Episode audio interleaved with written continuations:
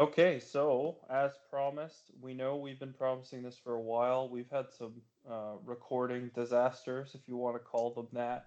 Uh, but today we're going to get into it once again. Talk about the Pacific Division, which is very intriguing this year because, first of all, you've got some much improved teams like the Oilers, who actually aren't bad this year so far. And then you've got other teams going the opposite direction.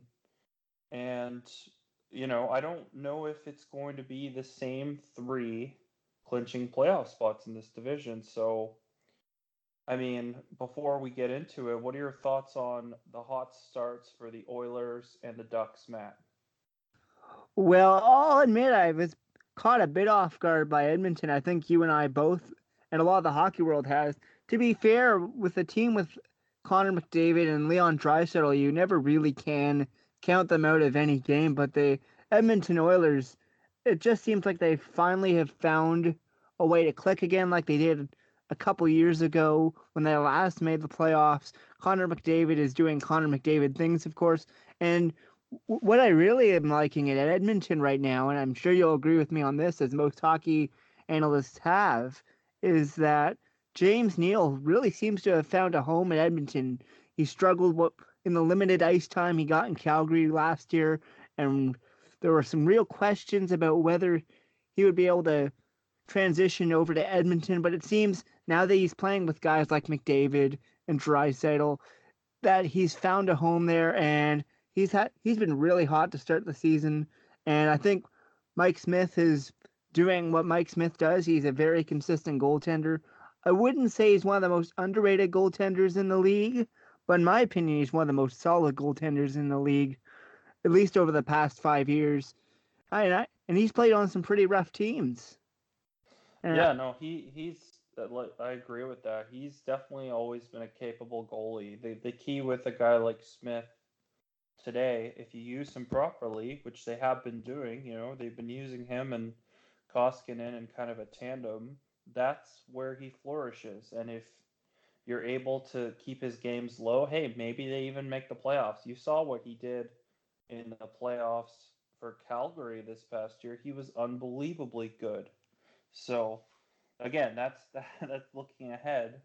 But one thing I really like about Mike Smith is he he's got great style for a goalie. He has different pads for each uniform that Edmonton wears. How cool is that?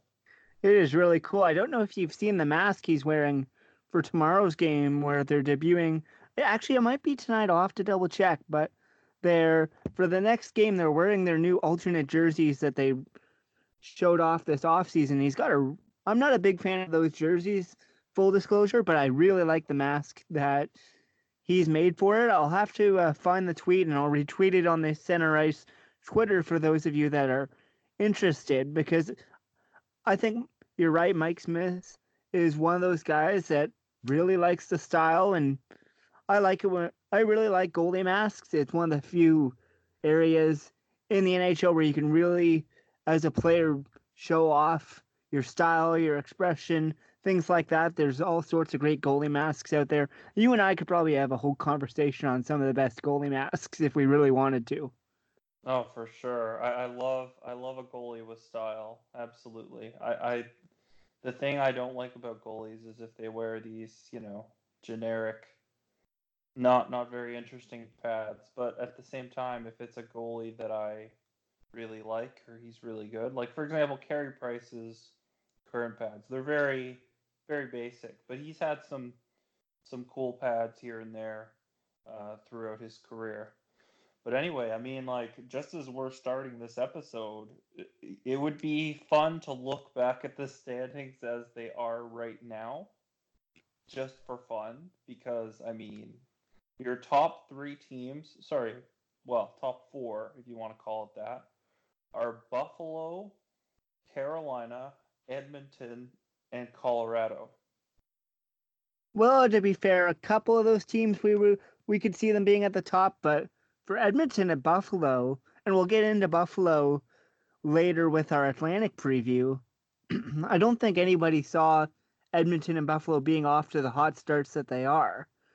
And that's what you gotta love about the NHL as a whole. You you and I both agreed off the t- top of our very first prediction episode with the Metropolitan Division that look, we're based off last season the moves that these teams have made and the players and the directions they're heading. We'll try and make as best of an educated guess as, poss- as possible, but that's what it is. It's a guess. The NHL is so predictably unpredictable, and that's what makes it so much fun as a hockey fan.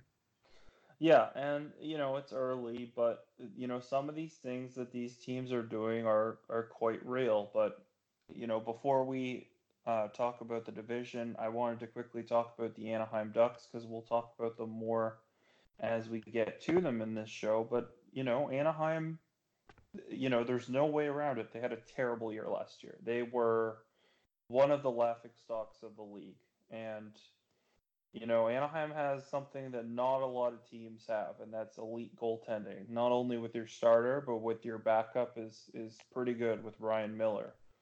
And what Anaheim has done is really just kind of embrace a bit of a youth movement.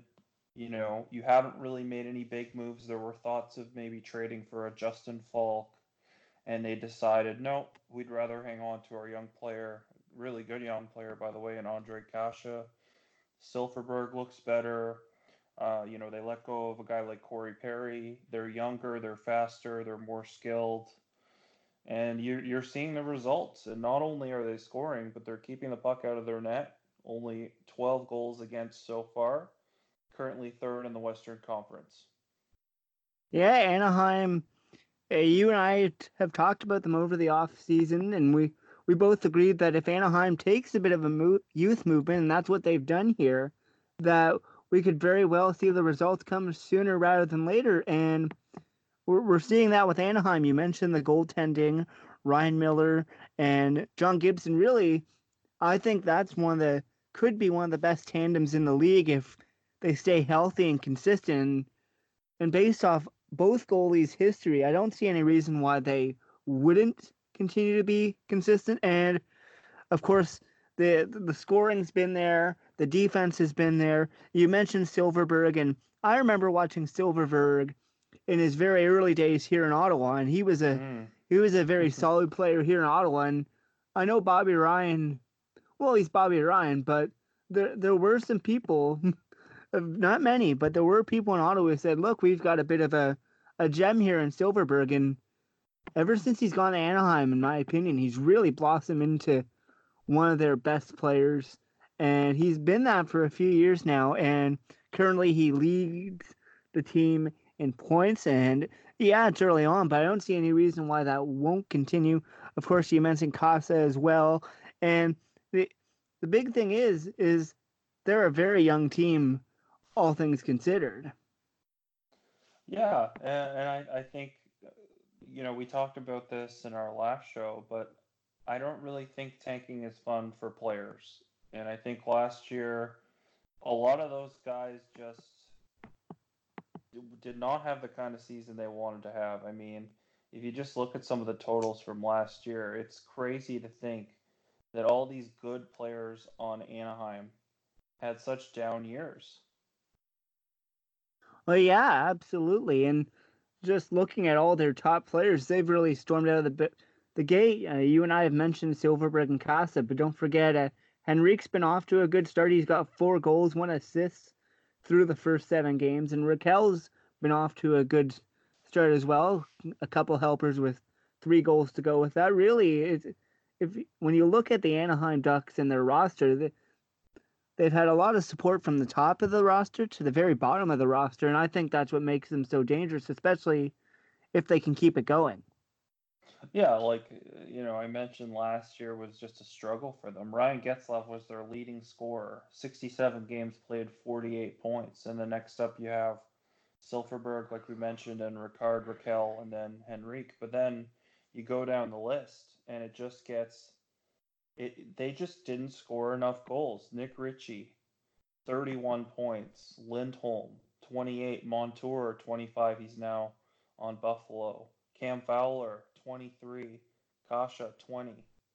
Really just not enough production. And I think they saw that. They, they decided, like we said, let's move on from a guy like Corey Perry. We don't need him anymore. And they're a lot younger now. They're a lot faster. And Randy Carlyle, as much as you can criticize him as a coach, when he gets his defensive system right and the players buy in, you see the results. So we'll see if it continues. But a really good story early on for the Anaheim Ducks.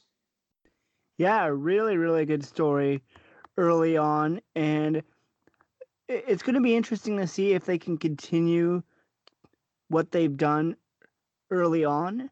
It, of course, we've got a long season ahead of us. And I think that Anaheim will still have some growing pains to come. Uh, as we, you and I have both mentioned, they're still a very young team, and they're gonna have they're gonna have to learn throughout the season. But they are in a good position early on to potentially make a run at a playoff spot, and maybe even the division if they keep at the hot pace they are on.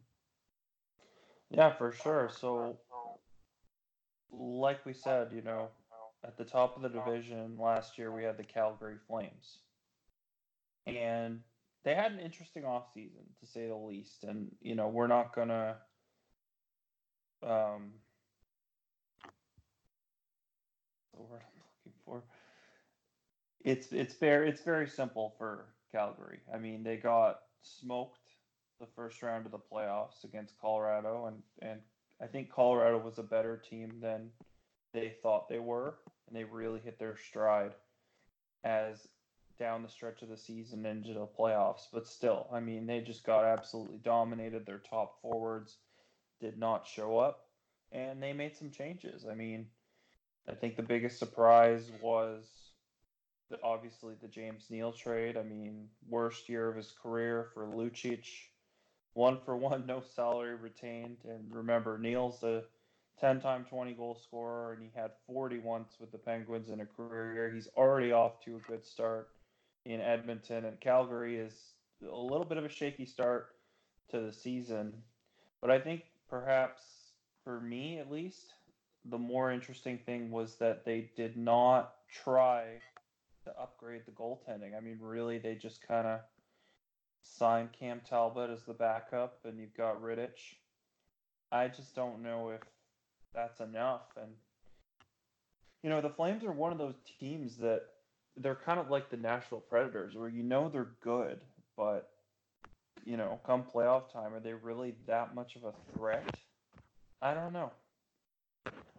Yeah, you raised some really good points there. Uh, I think Calgary, uh, they did make some interesting moves over the offseason.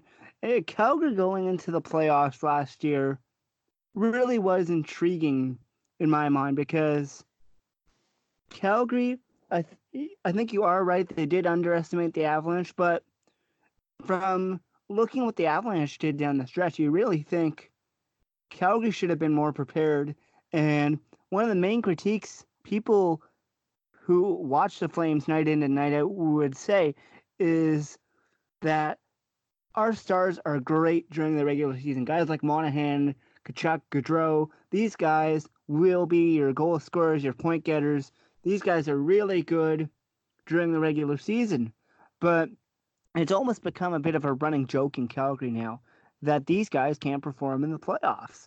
And we really saw last year, uh, all three of those guys that I just mentioned had really rough playoffs by mm. their standards, and it it really hurt their team. And let's not forget, Calgary's all at least for the past three, four, maybe even five years my opinion, Calgary's been a real top six heavy team, and I find their their depth is okay, but it's not enough to really go deep in the playoffs. And when and j- if you just take a look at Calgary's stats right now, I I think I can back that up. Look at their points leaders. You got Gaudreau, Tkachuk, Lindholm, Giordano, mm-hmm. Monahan. Those are your those are your top guys, and then there's a bit of a drop off to everyone else.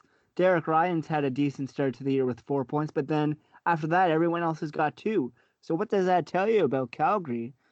It tells you that these are the guys that will get you the points, that will get you the goals.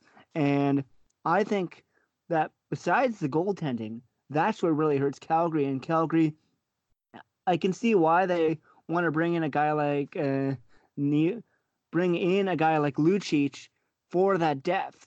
But as you mentioned, James Neal, consistent 20 goal scorer, had a bit of an off year last year. Trade him for Lucic with no salary retained whatsoever. It's just an odd move looking at what Calgary needs, and they need scoring depth. Yeah, uh, I mean, it's the thing about scoring depth is it's really tough to acquire. A lot of times, you really find a guy in free agency, you give him a short-term contract, and it really pays off for you, or you risk, you know, some assets in a trade for a guy you feel like can really help out that bottom six. Uh, you know, the thing with Calgary is they had to get Tkachuk signed, and that was a lot of money. And obviously, you're you're exchanging a lot of money with Lucic for Neal. So I don't know if they really um, kind of had room to do that because remember these days like these bottom six forwards they're not making such little money anymore. A lot of them are making you know two three million dollars sometimes four. So it's tough for them to fit it under the salary cap but you know with that being said i think you make a great point. I think calgary's top six is as good as anybody's in the league. But when you get past that i mean you do have a guy like you know Mikael Backlund uh, you have some intriguing guys. You know, Sam Bennett brings energy. You mentioned Derek Ryan, but it the depth down the middle just isn't quite there, and I think the scoring in the bottom six isn't quite there either. So basically, what happens come playoff time is you rely on your top six to really get all the goals, and your defense has always been good. The Calgary defense has always been good. But I think more than anything, what happened last year, and I don't know if you agree with this, I think they were exhausted. I think they won the division and they had a great year, but they went in and they played an Avalanche team full of energy. They were healthy, they were young, and they got absolutely run out of the building. Uh, I can personally agree with you on that. I I do agree that fatigue certainly played a part in that, but at the same time, eh, if you're a player and a member of the coaching staff, you, you have to think, okay, well, we've got a lock on the division at this point. We're going to rest our players. We're going to make sure we're all ready and healthy. And compared to some other teams going into the playoffs last year, I considered Calgary as one of the more healthy teams. I thought that if Calgary got continued to go the way things were going, they could have gone deep into the playoffs. But I, I think a bit of uh, underestimating your opponent went in there as well because, of course, the Avalanche squeaked in. They were a last week clincher and they had to fight hard, er, tooth and nail just to get in. And you and I know full well that those teams can be some of the most dangerous. They've been playing playoff hockey for two to three weeks if not more. And just look at the Blues. The Blues, when they got into the playoffs last year, were already already in a playoff mindset. They made the, they, they weren't rested, but they were ready to go. They knew what they needed to do. Uh, look at Columbus as well. Teams that squeak into the playoffs can be some of the most dangerous because they've got this mindset of we've been playing for our lives for the past three four weeks. It's not any da- different now that we're in the actual playoffs. And I think if you're a team like Calgary that's gone to the top of the division has, and have been there for most of the year, it, you can't underestimate that. And you got to be willing to match that intensity and tempo. And I think that going into the playoffs last year, Calgary could have done a better job in preparing to play the Avalanche. Yeah, yeah. I think that's a, also a great point. But if I was their management, if I was Brad Treliving, I would just make improving the bottom six and depth a huge priority, you know, going into the trade deadline.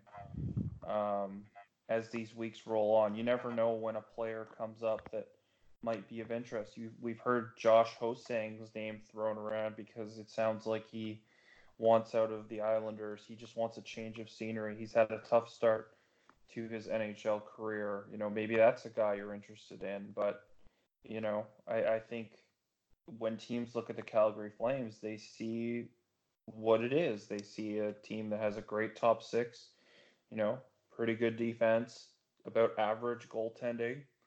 The bottom six is lacking, and the center depth is lacking. So it'll be interesting to see what they do if they have another, you know, early round exit this year. You know, I would have to imagine that ownership will and management will make some changes.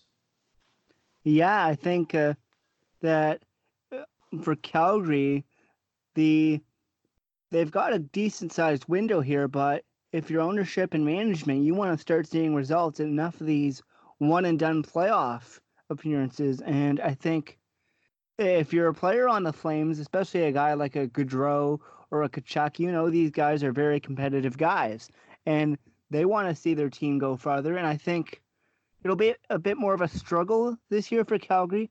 And this may sound a bit a bit odd, but I think that may almost be a benefit to Calgary because, as I mentioned a few moments ago, you're going to be fighting for every win. You're going to fight for your playoff spot, and you're going to have that intensity and tempo already set when you get into the playoffs, and that can be a real benefit.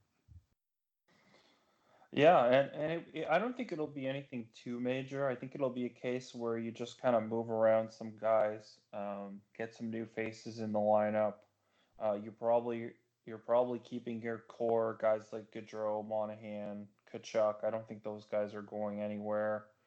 Uh, Lindholm seems to be a really good fit with Calgary, but you know then there's other guys. You know maybe you look at trading a guy like Backlund. You know maybe TJ Brodie's on the move. I mean, you've got players that teams are interested in, and I think the Flames are at the point right now where they're a sure contender and they should be willing to give up, you know, draft picks. You know, maybe they're aggressive at the trade deadline when a big name pops up. It'll be really interesting, but you know, they've had a really tough run. Obviously, they lost in the Stanley Cup final in 2004, and they went on a great run that year. They lost first round in 2006, lost first round in 2007, lost first round in 2008 and 2009. And 2015, they lost in the conference semifinals. 2017, lost first round. And of course, last year, lost first round. I mean, that's a lot of early exits for the Flames.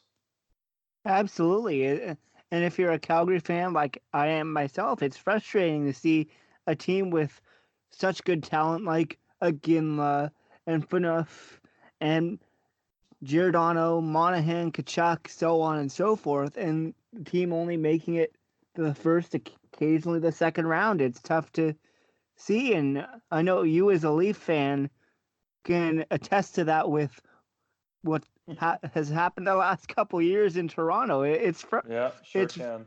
It's quite frustrating, especially when you find yourself at the culprit of similar teams. Like for Calgary, really, the Ducks were one of their big, a big thorn in their side. Remember, Calgary had a historic losing streak at the Honda Center. I think it was 23 or some some odd straight losses at the Honda Center, which is just incredible when you think about it. It's not like Ottawa or Toronto going to Los Angeles and where they lose a few in a row in the Staples Center. You only play there once a year. But Calgary and Anaheim play four times a year, and two of those are in Anaheim. So it's just incredible to think about that as a hockey statistic. All right, so let's wrap up on Calgary here. Where do you see them finishing in the division? I year? see them. I see them finishing about where they are right now. They're in fourth right now, four, three, and one. They're right behind Vegas for the third spot. I see them finishing somewhere in that range, third or fourth. Whether whether the fourth spot is a playoff spot, that's a tough call, especially since, as you and I've talked about, the Central Division is really quite heavy in terms of competition this year. So I th- I think that there's a good chance Calgary can make it in, but there's no guarantee. Yeah, I don't know if I feel as good about them as I did last year. I mean, last year I think you and I both had them as a surefire playoff team. Uh, I don't think we had them winning the division, but we had them you know, winning one of those three spots, and they did.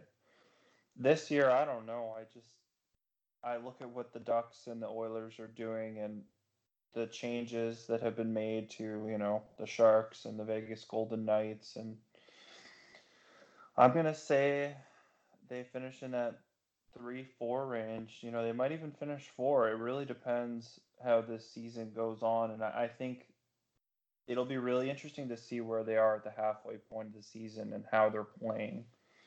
I think we'll really start to see if this team is better than they were last year the worse. funny thing, the funny thing here is that if you were to ask me a couple weeks ago, would Calgary be in the playoffs? I would say absolutely yes, because you and I were of the mindset a couple weeks ago that look, the Pacific Division is super weak. It's going to be the same three playoff teams. Going to be all five. Going to be five playoff spots in the Central. You and I were of that belief, and we had good reason to think about it considering the competition. But seeing how Anaheim, Edmonton, Vancouver, and Arizona to a certain extent have started the season, I'm not so sure anymore. Yeah, and I think that that's good for hockey. You don't want the same three teams winning a playoff spot every year. You want some competition, like you have, you know, the Central, the Atlantic. You want that kind of competition in every division, and uh, yeah, I think that will just about do it for the Calgary Flames. And then we'll talk about another team who's had a tough start, a lot of big changes, and that's the San Jose Sharks.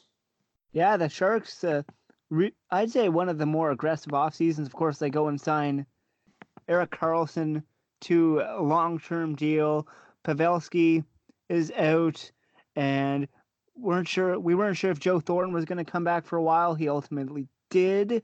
Really, the same core as there minus Pavelski, and of course, recently they've brought back Patrick Marleau, who's been off to a really good start of the first two three games in his return as a Shark. Yeah, and, and I'm I'm happy to see him back in San Jose, and I was you know very happy to see him come to Toronto and mentor some of these young guys. I think he's really taught them a lot. And remember, they're still really young. You know, they're 22, 23. They still have a ways to go with maturing and you know getting into their prime, etc. But you know, he really took on kind of a I would say a quiet leadership role where he just you know, he had a good first year with the Leafs, and then the last, you know, couple weren't the greatest. But at the same time, you know, it's possible that when this deal was signed, when they gave him that extra third year, they had a discussion. It's possible you're not going to be with us for that third year. And, you know, we'll do our best to get you on a team you'd like to be on. And he probably agreed to that because you know, it, it's tough to turn down two years in Toronto with a with a really good team. But I'm happy to see him back in San Jose, and I think I was I'm very puzzled by this start by San Jose because, well, like you said, yeah, they lost Joe Pavelski, and that's you know a big loss. He was their captain for 13 years, um, and all of a sudden you give that to Couture. But really, like three and four to start the season. Just six points for San Jose. And I think what's more troubling is 18 goals for and 24 goals against. So a negative goal differential.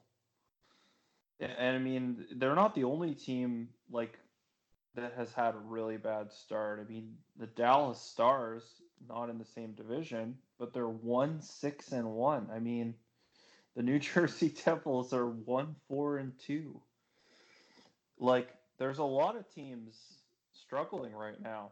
So San Jose is certainly not the only one. But with that being said, I mean, I, I don't know how much more we can say about San Jose because you kind of know what they are, right? I fully expect them to turn this around. And knowing Doug Wilson, if they don't, don't be surprised if he listens on some of his players come trade deadline. Well, and uh, to give credit to San Jose, they've turned it around rather quickly. Uh, me, a few days ago, they hadn't won a game, and now they're three and four. They've won a they're on a three-game winning streak, and they they've looked pretty good doing it. They seem to have uh, potentially turned a corner tomorrow night at 10:30. I'm really excited for this one.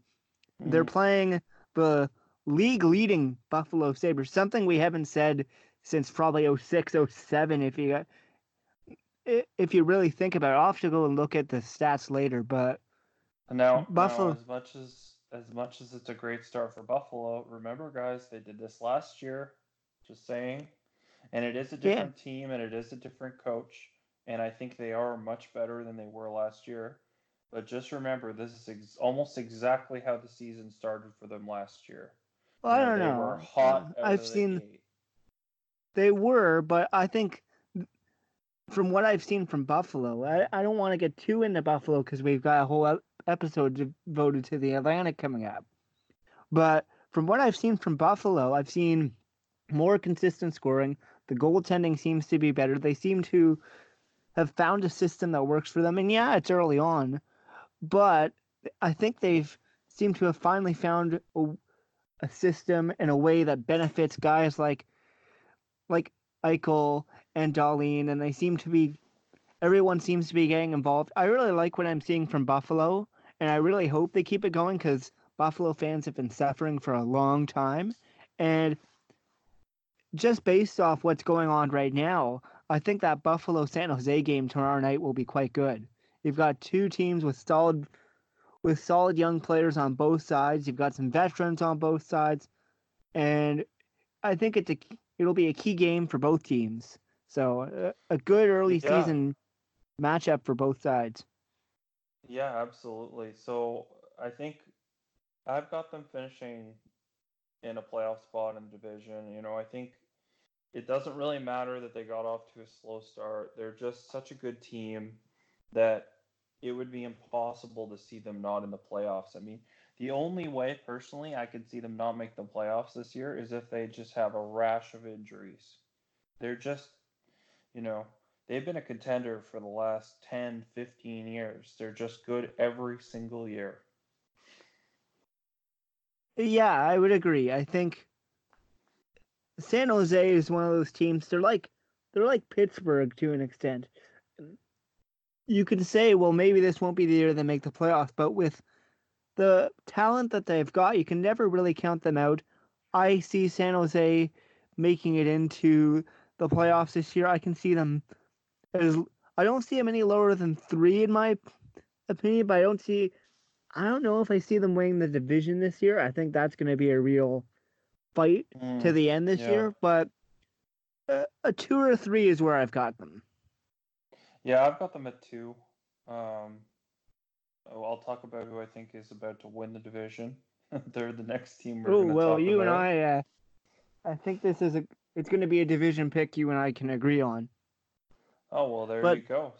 So let's. The, the only just before we move on, Jose?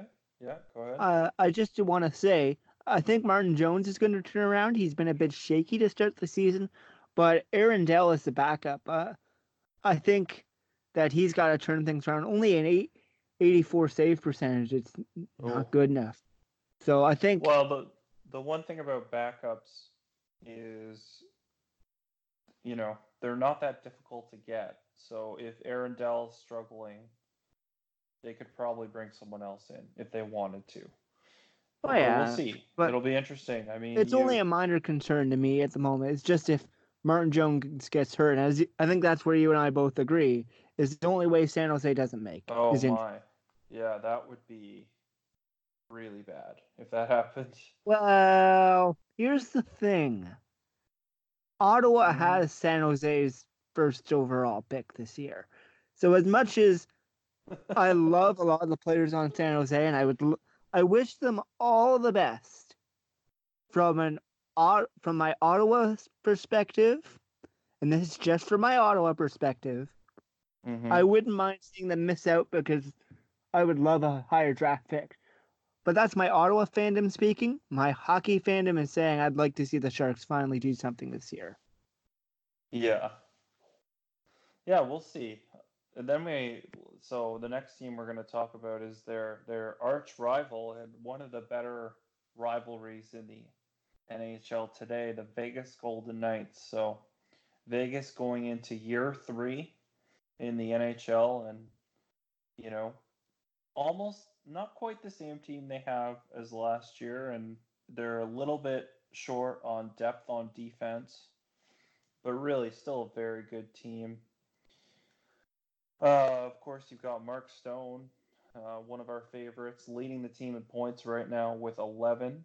They they did have Cody Glass on the line with him and Max Pacioretty, but ultimately Paul Stastny was moved back to that line. He has responded since being there. The biggest concern I have right now with Vegas is defensive depth. I mean, Nate Schmidt is injured right now, and you've got you know, you've got a decent defense with Shea Theodore, Brayden McNabb, guys like that, but it's not a lot of depth and it's very thin, in my opinion.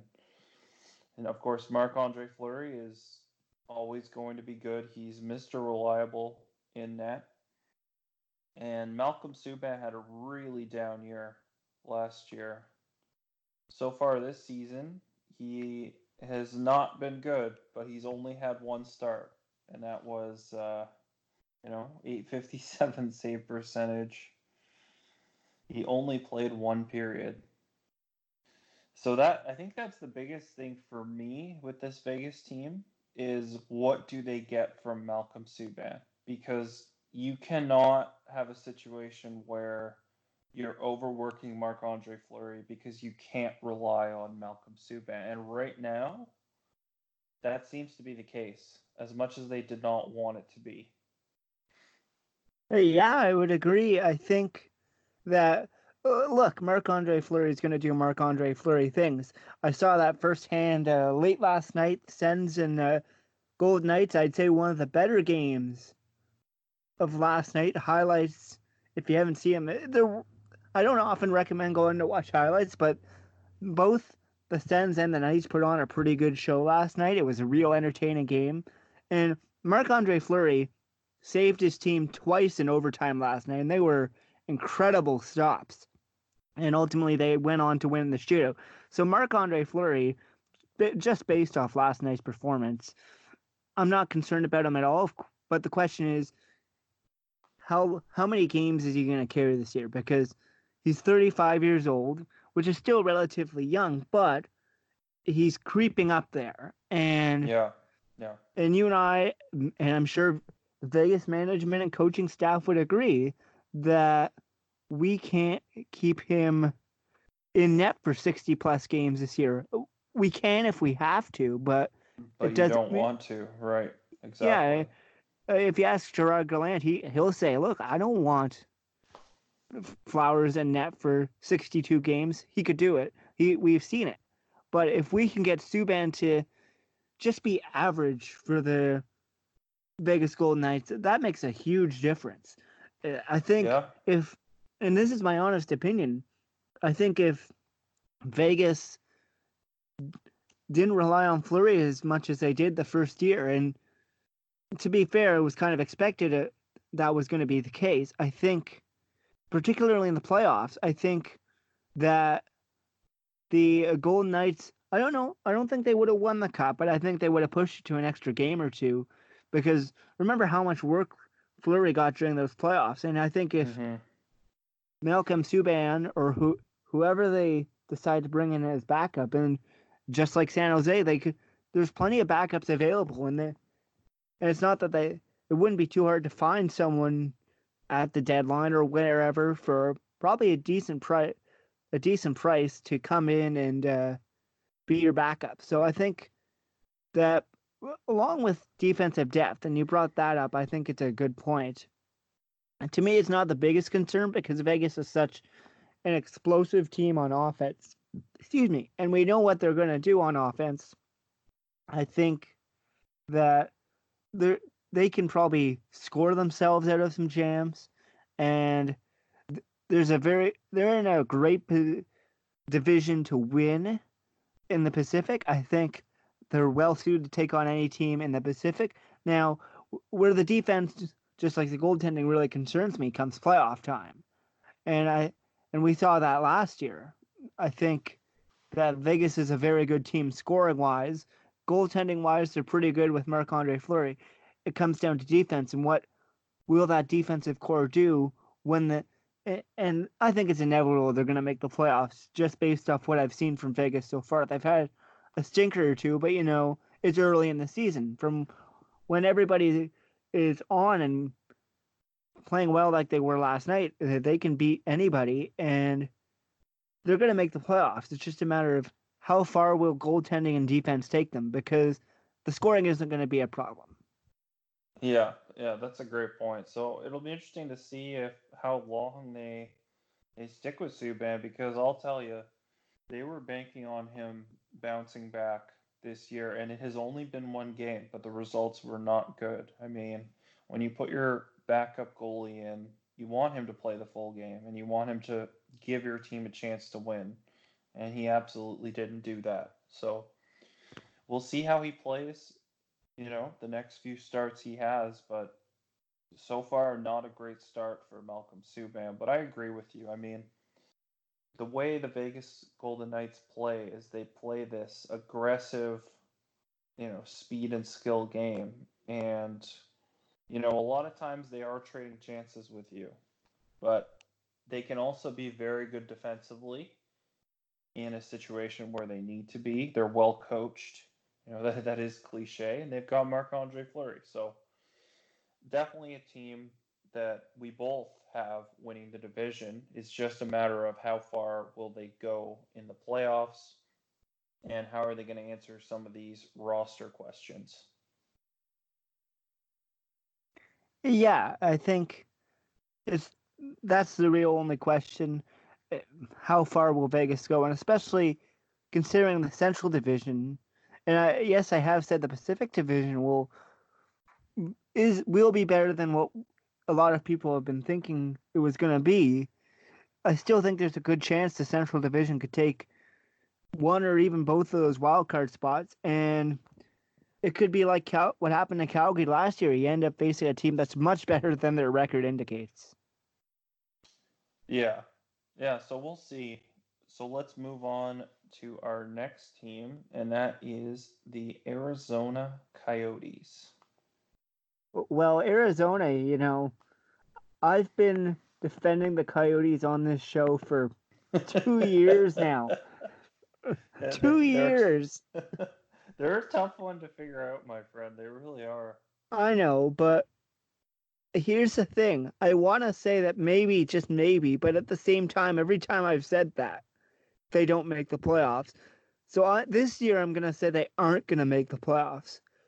But I, here's where I'll come praising the Coyotes. I think, even though the record says three, two, and one, the scoring mm-hmm. was an issue off the start of the season. You and I talked about that in our last attempt at making this episode, and I'll bring it up again just to reiterate.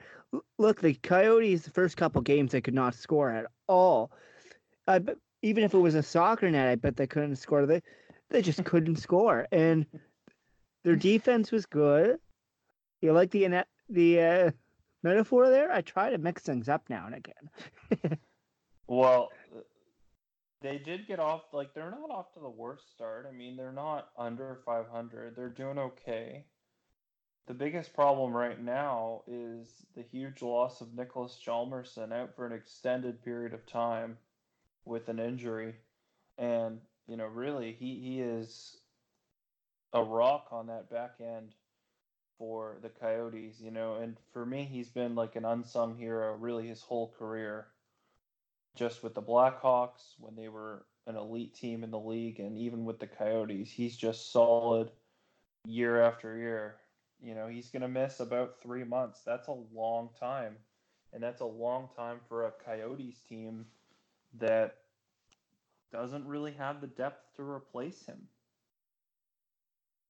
No, you're right. Uh, Hjalmarsson on the uh, Coyotes was a real key piece on that back end. And since I, I've been trying to support the Coyotes the last couple years, uh, I try to tune into their games when I can. And as you mentioned, he's a bit of an unsung hero. He does a lot of the little things that really support a young team in Arizona, and him being out for three months certainly is not good news for the Coyotes. Do I think it's a devastating blow? No, I don't think so for the Coyotes, but it certainly hurts a lot for the team. And the question is how how consistent is Arizona going to be this year? Because Arizona, the last couple of years, the problem hasn't been can they score goals, can they save goals, can they defend. The question has been consistency. a prime example is last year. It's very similar to the season before that. Arizona, they they, they were a good team in the second half, but in the first half they really struggled out of the gate, and we saw that last year. And it they struggled just bad enough in the first half to miss out on the playoffs. And if even if they keep going at just around 500 for the first half of the season, that can really be all you need for the first half of the season to get into the playoffs because by the time the second half of the season starts rolling around, it'll Hjalmarsson will hopefully be back. The Coyotes are have always been, in my opinion, a bit of a second half team. I mm. think I think that the Coyotes love to turn it on when the when the heat goes up. I don't see that changing this year, but if they can if they can keep around 500 or just above 500, I think they'll be in a good position to make a run at a playoff spot this year. Yeah, I think I agree with that. I think the first half is huge for them because they had such a poor first half last year and they had an excellent second half. If they were just a little better in that first half, if they won some of those one goal games, they would have been in the playoffs. And who knows what they would have done? You know, you you can't say. You don't really know how they'd play because they haven't been to the playoffs in a few years again, I think the the thing with the Coyotes, you know, much like the Montreal Canadiens, is can they score enough goals to win these close games? And so far this season, you know, we mentioned their record, they're three, two, and one. 16 goals for 11 goals against. So they do have a plus five goal differential, but it's it's a slippery slope for the Coyotes. And you know, you brought in Phil Kessel, and so far he's off to a decent start. But for me, I, I think the biggest problem is when you look at their top six, it just it just simply doesn't compare to other teams' top six like at all. Uh, no, it, and Arizona's kind of been like that for a while.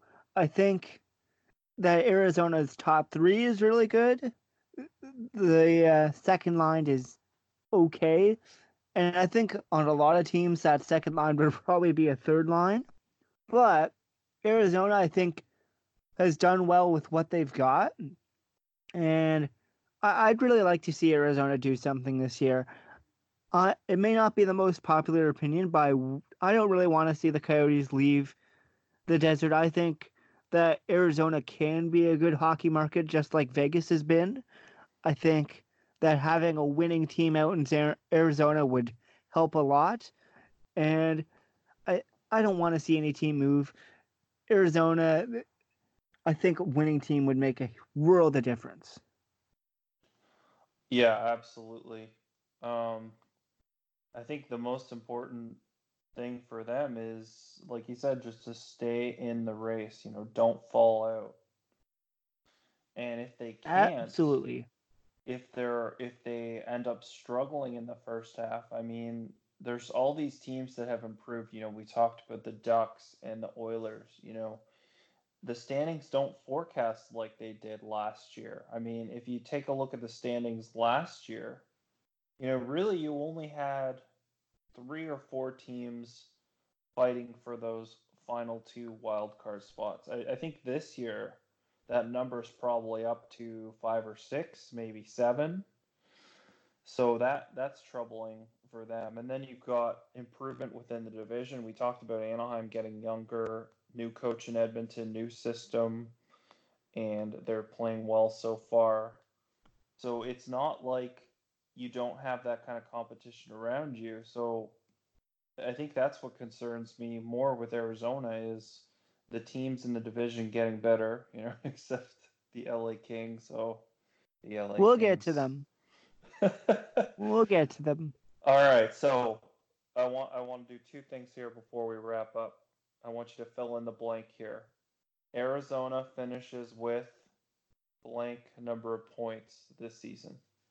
I think they, uh, right off the top of my head, I'm going to say 86, 88 points, somewhere in that range. Okay, now last. Phil Kessel scores blank goals this season. 27 goals. All right, not bad. Look, he's Not a 30 goal He's a 30 goal scorer, but just based on the team around him, and look, it's still a young team. They're still learning. They're still growing. I think Phil will have a good year. I don't think he'll quite get to 30. Yeah, I, I, I think that's I think that's probably where I expect them to finish and him to finish this year. I mean, he's not playing with the players he played with on the Penguins or teams before that, so it's not going to be as easy for him to pop in 30 or more. But anyway, let's move on to another team, and I did mention they were improved, and they finished just below the Coyotes last season, the Vancouver Canucks. A couple big moves. First of all, you recently named your new captain, Bo Horvat, uh, full year from Quinn Hughes. So far, he's been pretty exciting out there. Adam Gaudette made the team. Nice young player in their system, and they waived Sven Baertschi. Of course, bringing in Tyler Myers, five years, six mil, and acquiring JT Miller for really not much, a minor league goalie and a draft pick. Of course, Oscar Fantenberg and Jordie Benn to kind of solidify their defense. And I don't know about you, but early on in the season, I actually quite like what I'm seeing from Vancouver so far. Uh, I completely agree. To, to touch on JT Miller, it's been a great acquisition early on. He's got eight points. He leads the team in points. He's got four goals to complement that, and he's looked really good in uh, Vancouver, a solid center. uh, And Vancouver needed a bit of center depth, and I think JT Miller certainly brings that for them. Uh, The Canucks young guns have played really well to start the season as well. Elias Pettersson isn't quite as hot as he was to start last year, but that would have been almost an impossible feat. But he's been very solid to start the season. He's got a couple goals and he's got four assists in six games, so a point a game right now. Edler's been good, Boeser's been good. I think that here's the thing Vancouver, I think they've moved out a lot of their older players. They've gotten rid of some of those tougher contracts. Yeah, they've still got a couple around. But overall, I think that Vancouver is going in a great direction. You and I talked about that last year. I think that the youth movement may finally be paying off in Vancouver. I don't know if it's a playoff year this year, but I really like what I'm seeing from Vancouver early on. I think that if they don't make the playoffs next year, I think there's a really good chance that they make it next year. I think Vancouver's done a lot of good. I think the J- Jim Benning doesn't quite get as much credit as he deserves for bringing in guys like JT Miller for pretty much nothing when you consider what they gave up. Get drafting guys like Pettersson and having a solid core to build in Vancouver.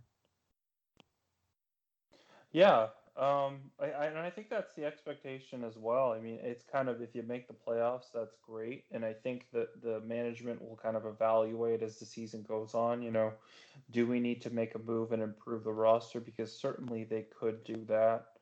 Or are we kind of content to, you know, keep improving year after year and be a big threat to make the playoffs next year?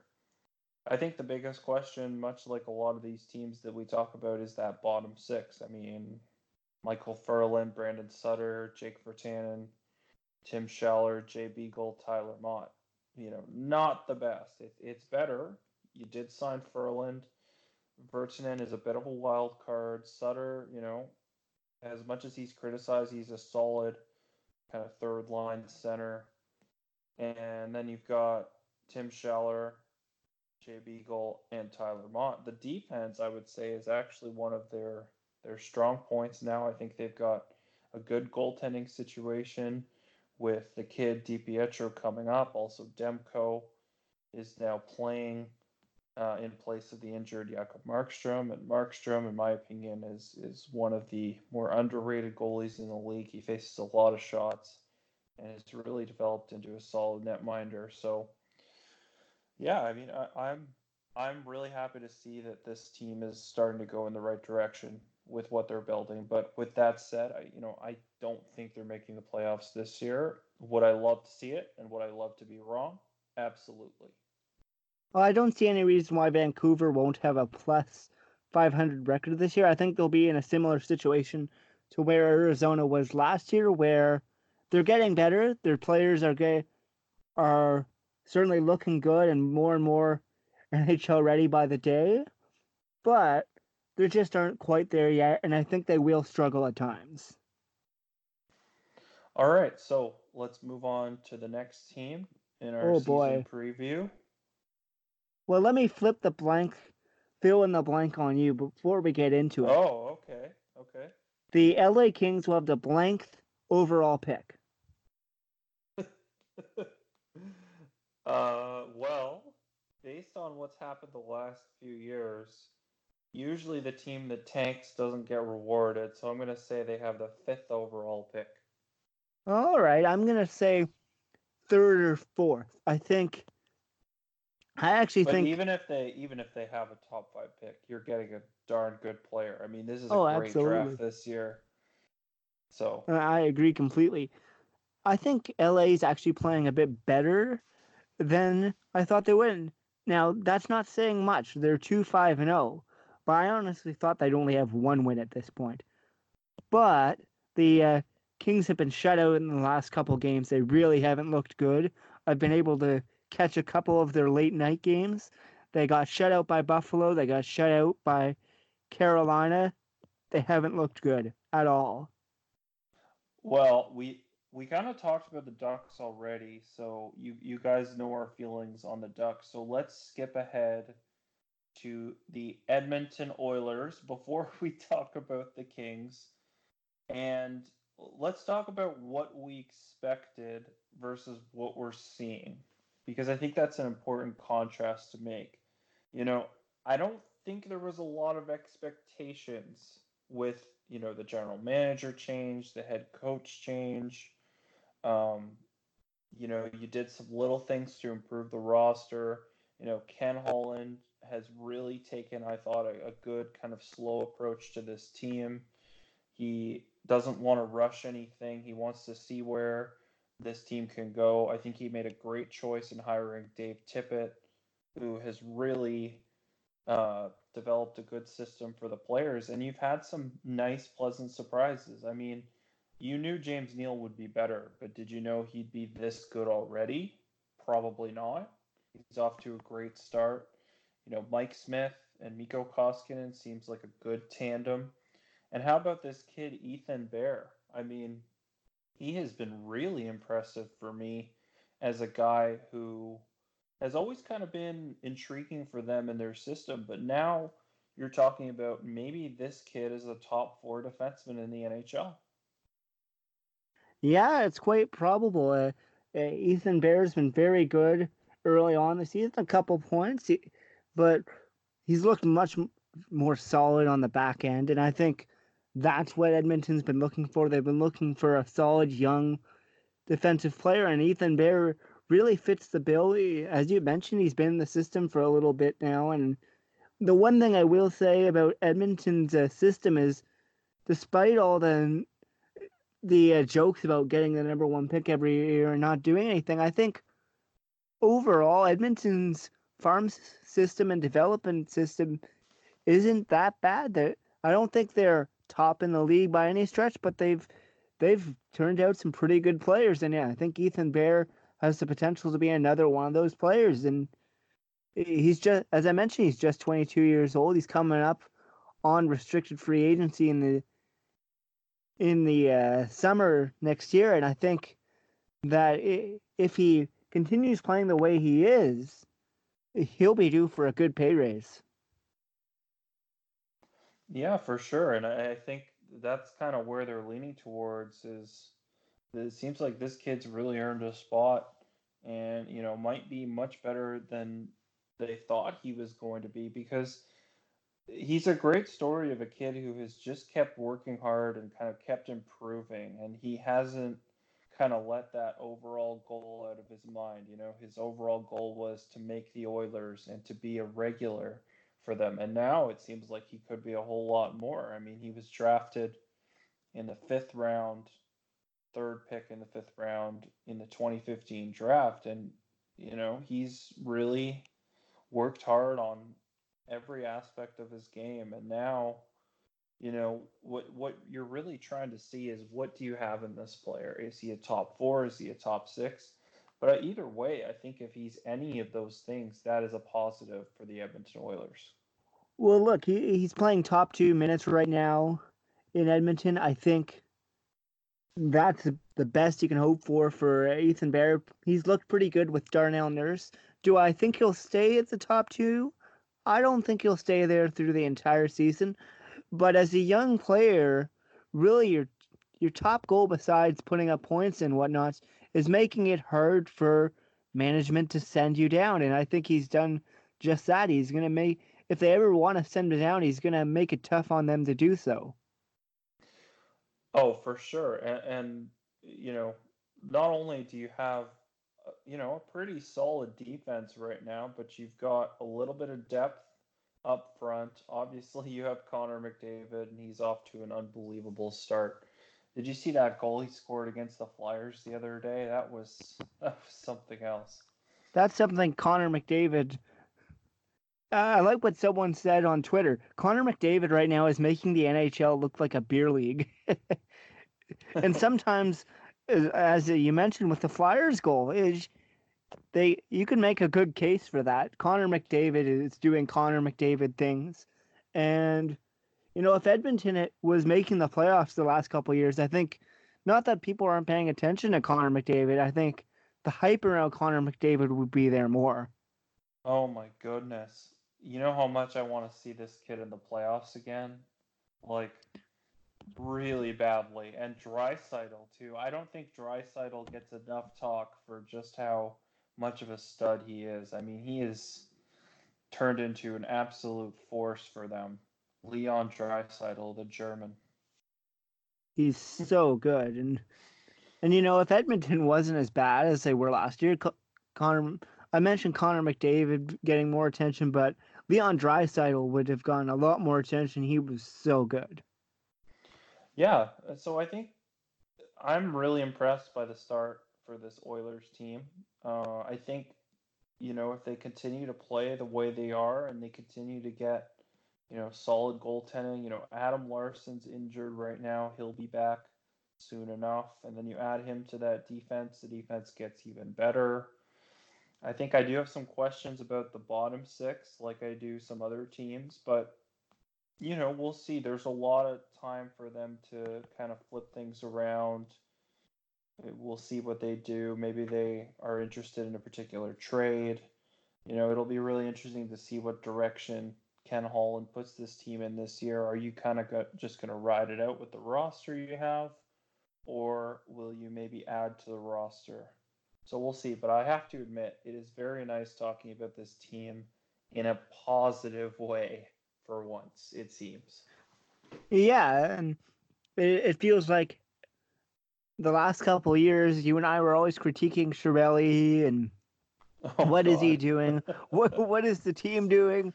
They've got so much potential, yet they waste it every year. Maybe, just maybe, this is the year.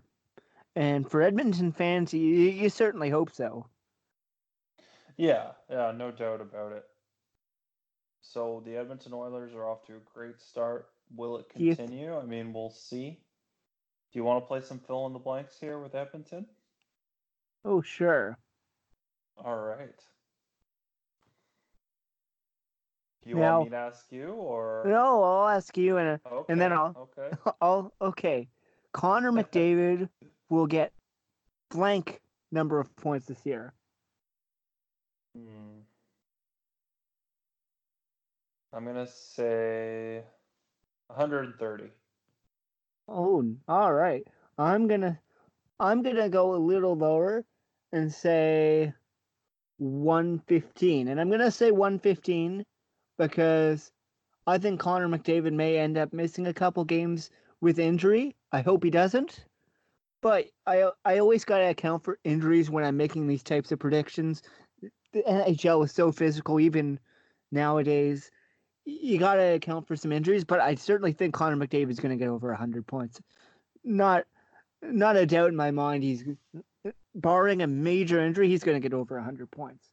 But I would love to see you your prediction come true because I have Connor McDavid on my fantasy team, and 130 points would uh, go a long way. oh, very nice. Yeah, I think he's had three straight 100 point years. You know, the best one was last year at 116. And what you have to remember about McDavid is he has a tendency to not get a lot of points very early in the season, and then he really revs it up kind of down the stretch and as the season goes on. But this season, he's already got 17 points in seven games. Absolutely ridiculous. This is. man is not human. as I mentioned, he makes the NHL look like beer league. And the, you know the crazy thing is, Leon Draisaitl's right behind him. He's only two points behind him. Yeah, yeah. And, if, and I'll if tell you look, you what, I don't think any team wants to match up with those two in the playoffs. No, and when those two step on, if they put those two together for three on three overtime, they will. They will. You, you know they will, and I would not want to face them if I were a defender.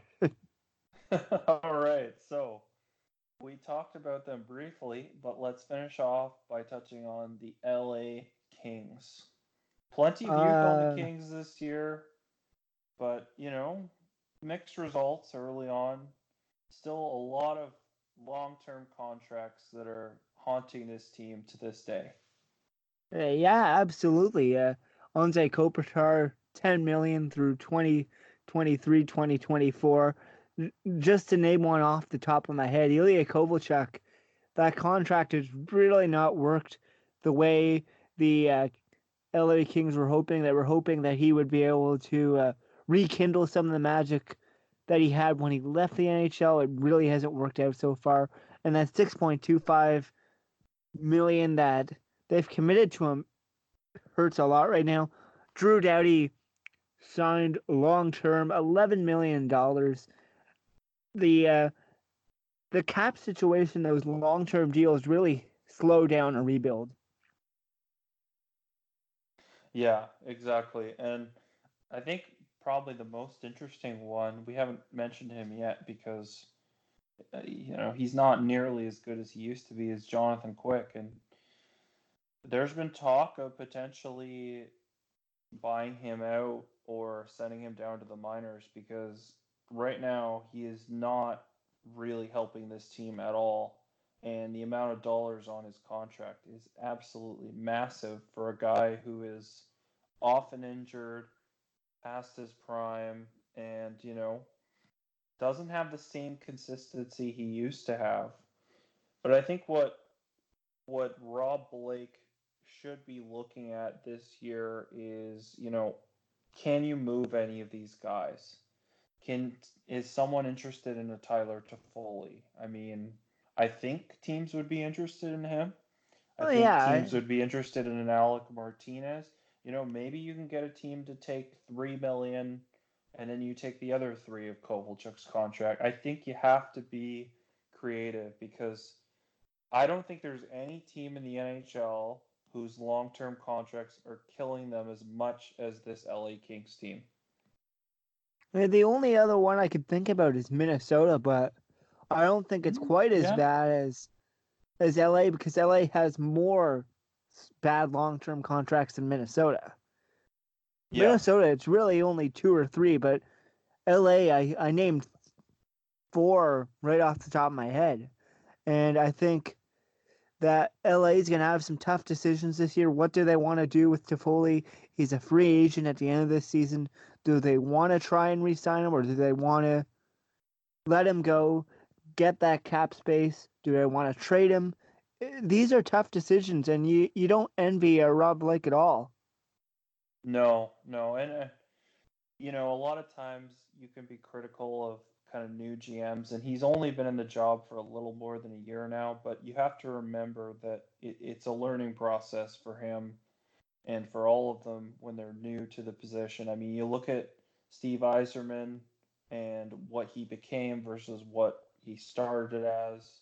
You look at Joe Sakic, made some very questionable moves in those first couple years, but has since been regarded as one of the best GMs in the game. So, you know, it'll be really interesting to see kind of the evolution of Rob Blake as a GM. And I, I can tell you for a fact, he is emotionally invested in this Kings team. He played for the Kings.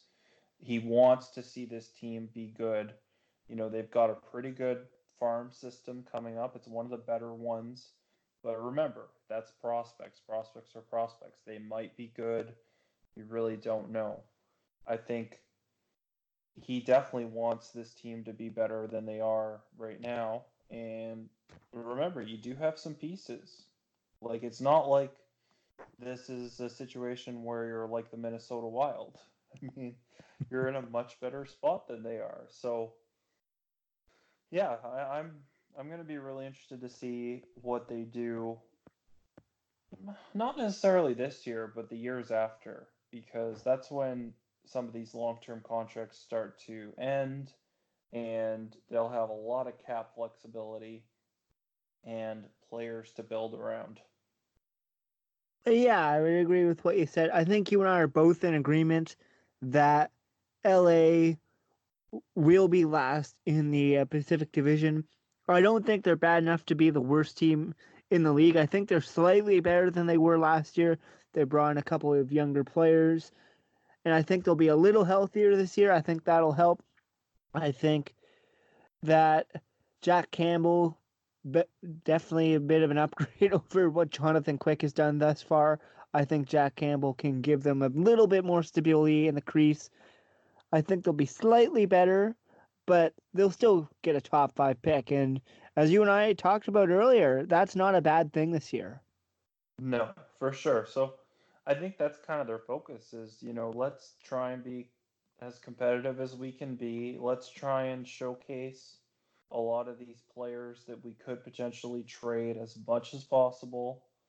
And let's make sure we scout as much as we can and try and nail that, you know, top pick that you're almost assuredly getting in the draft. So yeah, the I think the LA Kings it'll probably take a few more years, but I do think this team will be relevant again and I do believe in Rob Blake. And you know, you look at the moves he's made, I don't think he's made any bad moves so far. He's been very cautious. Obviously, you know, you can't just pick up the phone and get a team to take like a Dustin Brown, for example, but you know, I think he's been very cautious to not trade away some of his younger players. You know, there was talk about, you know, maybe trading away some of them, but he has stood with what he's got. And I'm, again, I'm really interested to see what happens with this team in the next few years. But again, with that being said, I've got them finishing at the bottom of the division. And uh, hopefully they can move some of those players and create a bit of cap flexibility. Yeah, and I think cap flexibility will help them a lot this year. And in the rebuild. When you're rebuilding, you want that cap flexibility. And if Rob Blake can move some of those contracts, particularly if he can move some of the big ones without retaining any salary, that'll be a huge win, even in, if he gets basically nothing in return. Mm, yeah. Yeah, get get a team to take half the contract. You take the other half. You've got to do kind of whatever it takes here to create some flexibility for this Kings team going forward. Yeah, I think uh, LA is slowly heading in the right direction. I think that's something that a lot of pe- people, and I think you and I can agree on here, is it'll be a, it'll still be a little bit, but they're Mm-hmm. they'll get there. They'll get there. All right, so before we wrap up this episode, there was some news. Nico Hischier, huge long-term extension, and we'll talk about that in just a second. Seven years, fifty point seven five million. Initial thoughts. Uh, I like Nico Hischier. I've mentioned that before, but I find that kind of an intriguing for uh, New Jersey, particularly with how the season has started for them. They a lot of people, and I'll put myself in that category. You can go back and listen to our Metropolitan Division preview, and I th- I'm pretty sure both of us had New Jersey much higher than uh, Well, Where- they did. Yeah. and there is the potential for them to turn it around. But my, my big critique, besides Easter's inconsistencies, and we'll get to that in a moment, is uh, where's the room to sign Taylor Hall? You only have $4.8 million in projected cap space now, according to Cap Friendly. I just had to pull up that tweet. It took me a moment. But hmm you know, four point eight million dollars in cap space is not going to sign you Taylor Hall, even if you can get a lot of that on a uh, signing bonus. I don't. Taylor Hall is going to want more than more than four point eight million dollars a year, so you're going to have to move Oh. somebody. And Oh, okay. Let's let's forecast this real quick. So you look look back to last summer what some of these players were getting, and you have a young guy who's in the prime of his career, really hardly any injury concerns, and he gets to pick which team he plays for. I would have to guess that on the open market, this guy's going to get in the neighborhood of 11 and a half, 12 or more. yeah, I would absolutely agree with that. I he's going to get somewhere in the market of over eleven million dollars, and depending on where he wants to play and what he wants to do, he could probably get somewhere over twelve million dollars if he plays his cards right. And you know, the questions have ar- are, has already been asked, and I think it'll continue to be asked if New Jersey continues to struggle. Is where does Taylor Hall go? Because Taylor Hall has made it pretty clear that look, he doesn't want to play for a team that's been struggling, and New Jersey, I don't think it's given him much of a reason to stick around right now. Mhm. And look, if, if you're New Jersey and you're Ray Shero, you're not, you're probably not going to resign him based off what he's seen right now. You're going to have to move. You have to move Taylor Hall. You got to get something in return, and I think that uh, New Jersey could get a, an awful lot at the deadline in return for Taylor Hall. Yeah, yeah. I mean, uh, that's going to be really interesting. I, th- I think if I had to guess, I don't think he's re-signing. I just think that, you know, he's been on Edmonton, he's been on New Jersey, and he didn't really have control over either of those things, right? You know, he gets drafted to Edmonton, and you know they had a few decent years, but really did not have any help around him at all. Had some injuries and ultimately Peter Chiarelli traded him. And then you get traded to New Jersey, and really you kind of have a nice kind of surprise run with that team. And really, it's been a very inconsistent team since he got there. So, eh, you know, think about his situation. You know, he's 27 years old, he's in the prime of his career, and he has the ability to pick where he goes and which team he signs with. And Yeah. it's not. I, I don't think the Devils have enough to convince him. I mean, yeah, you've got Jack Hughes and Subban, Hischier, you know, Blackwood. You've got some good pieces, but you know, is that enough to convince him to not sign with other teams? I don't think so. It, not that I want to make an early prediction or anything, but I kind of do. I really see, I could really see him playing in Colorado. And I know that would be really unfair based on what oh, Colorado has already. Oh no! But come on, Colorado's got currently has seven point three million dollars in cap space. They're hmm. towards the bottom of the league. Sorry, towards the top of the league in cap space available. And if you're Taylor Hall, you want to play for a winner. And c- come on, Colorado's got a great core there. you and I have talked about Colorado before. We talked about them last week. You got MacKinnon, Rantanen. Kadri's had a decent start there. You've got you got Johnson, Cole. I could go on and on about what Colorado's got, and I think if you're uh, Joe Sakic, he's a pretty savvy GM. You could probably pull some strings and get him to come play for the Colorado Avalanche. If that happens, so help me God. Look, they're going to Can become. you imagine them Mm. with? They're already good enough as is, and then you just you, you just get Taylor Hall on a long term contract. Oh but he- my goodness!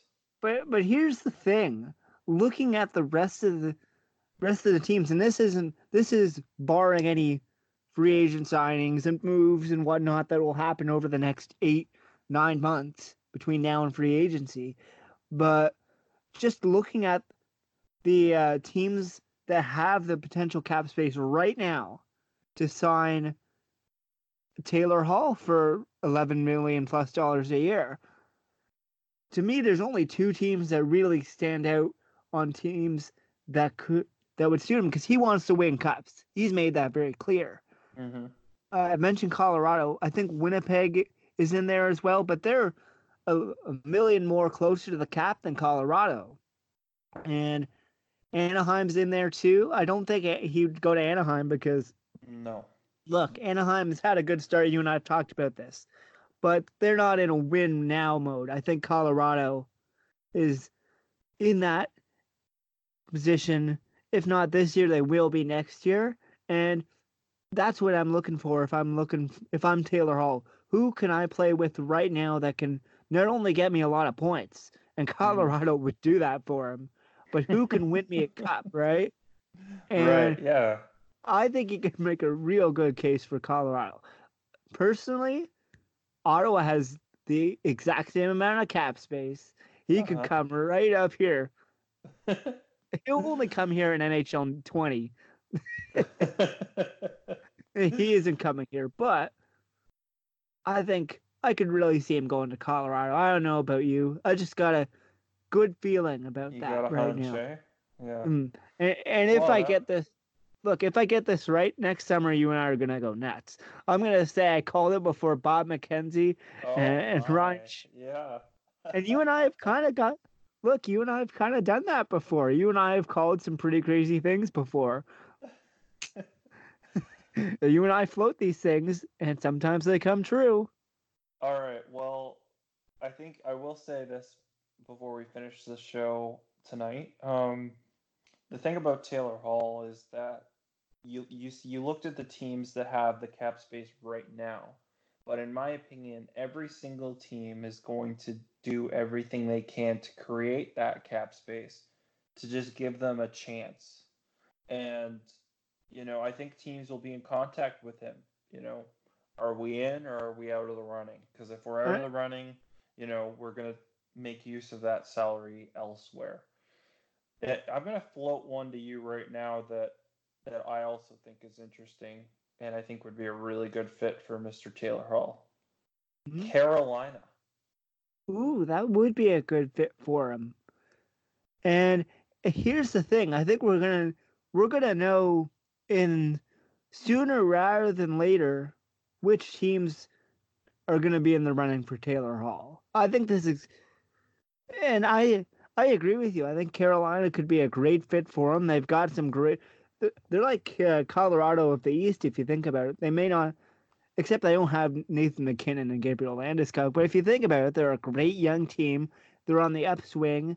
They just looking at cap friendly right now, they've got 1.7 million dollars in cap space. But eh, as you mentioned, if the uh, Hurricanes contact Mr. Taylor Hall and say, "Are we in?" and he says, "Yeah, you're in the running," well, then that changes a lot. Hey, you make those moves to to free up some cap space. And I think wi- just based off moves we'll see over the, especially particularly towards free agency, we'll know even if they don't publicly say which teams are in the running, we'll have a good idea. Yeah. All right. Well, This could This be very similar. hmm Another Look, fun season preview mm-hmm. episode. This is going to be a great season. We're gonna. I think we're gonna have lots of deals, and we've already got lots of news. We've got some surprises. This is going to be a great NHL season. Absolutely. So thanks again to Matt for joining me as always, and thanks again to the National Podcast Network. You can check them out on Twitter at National Podnet, and you can also find them in your browser at nationalpodcast.network.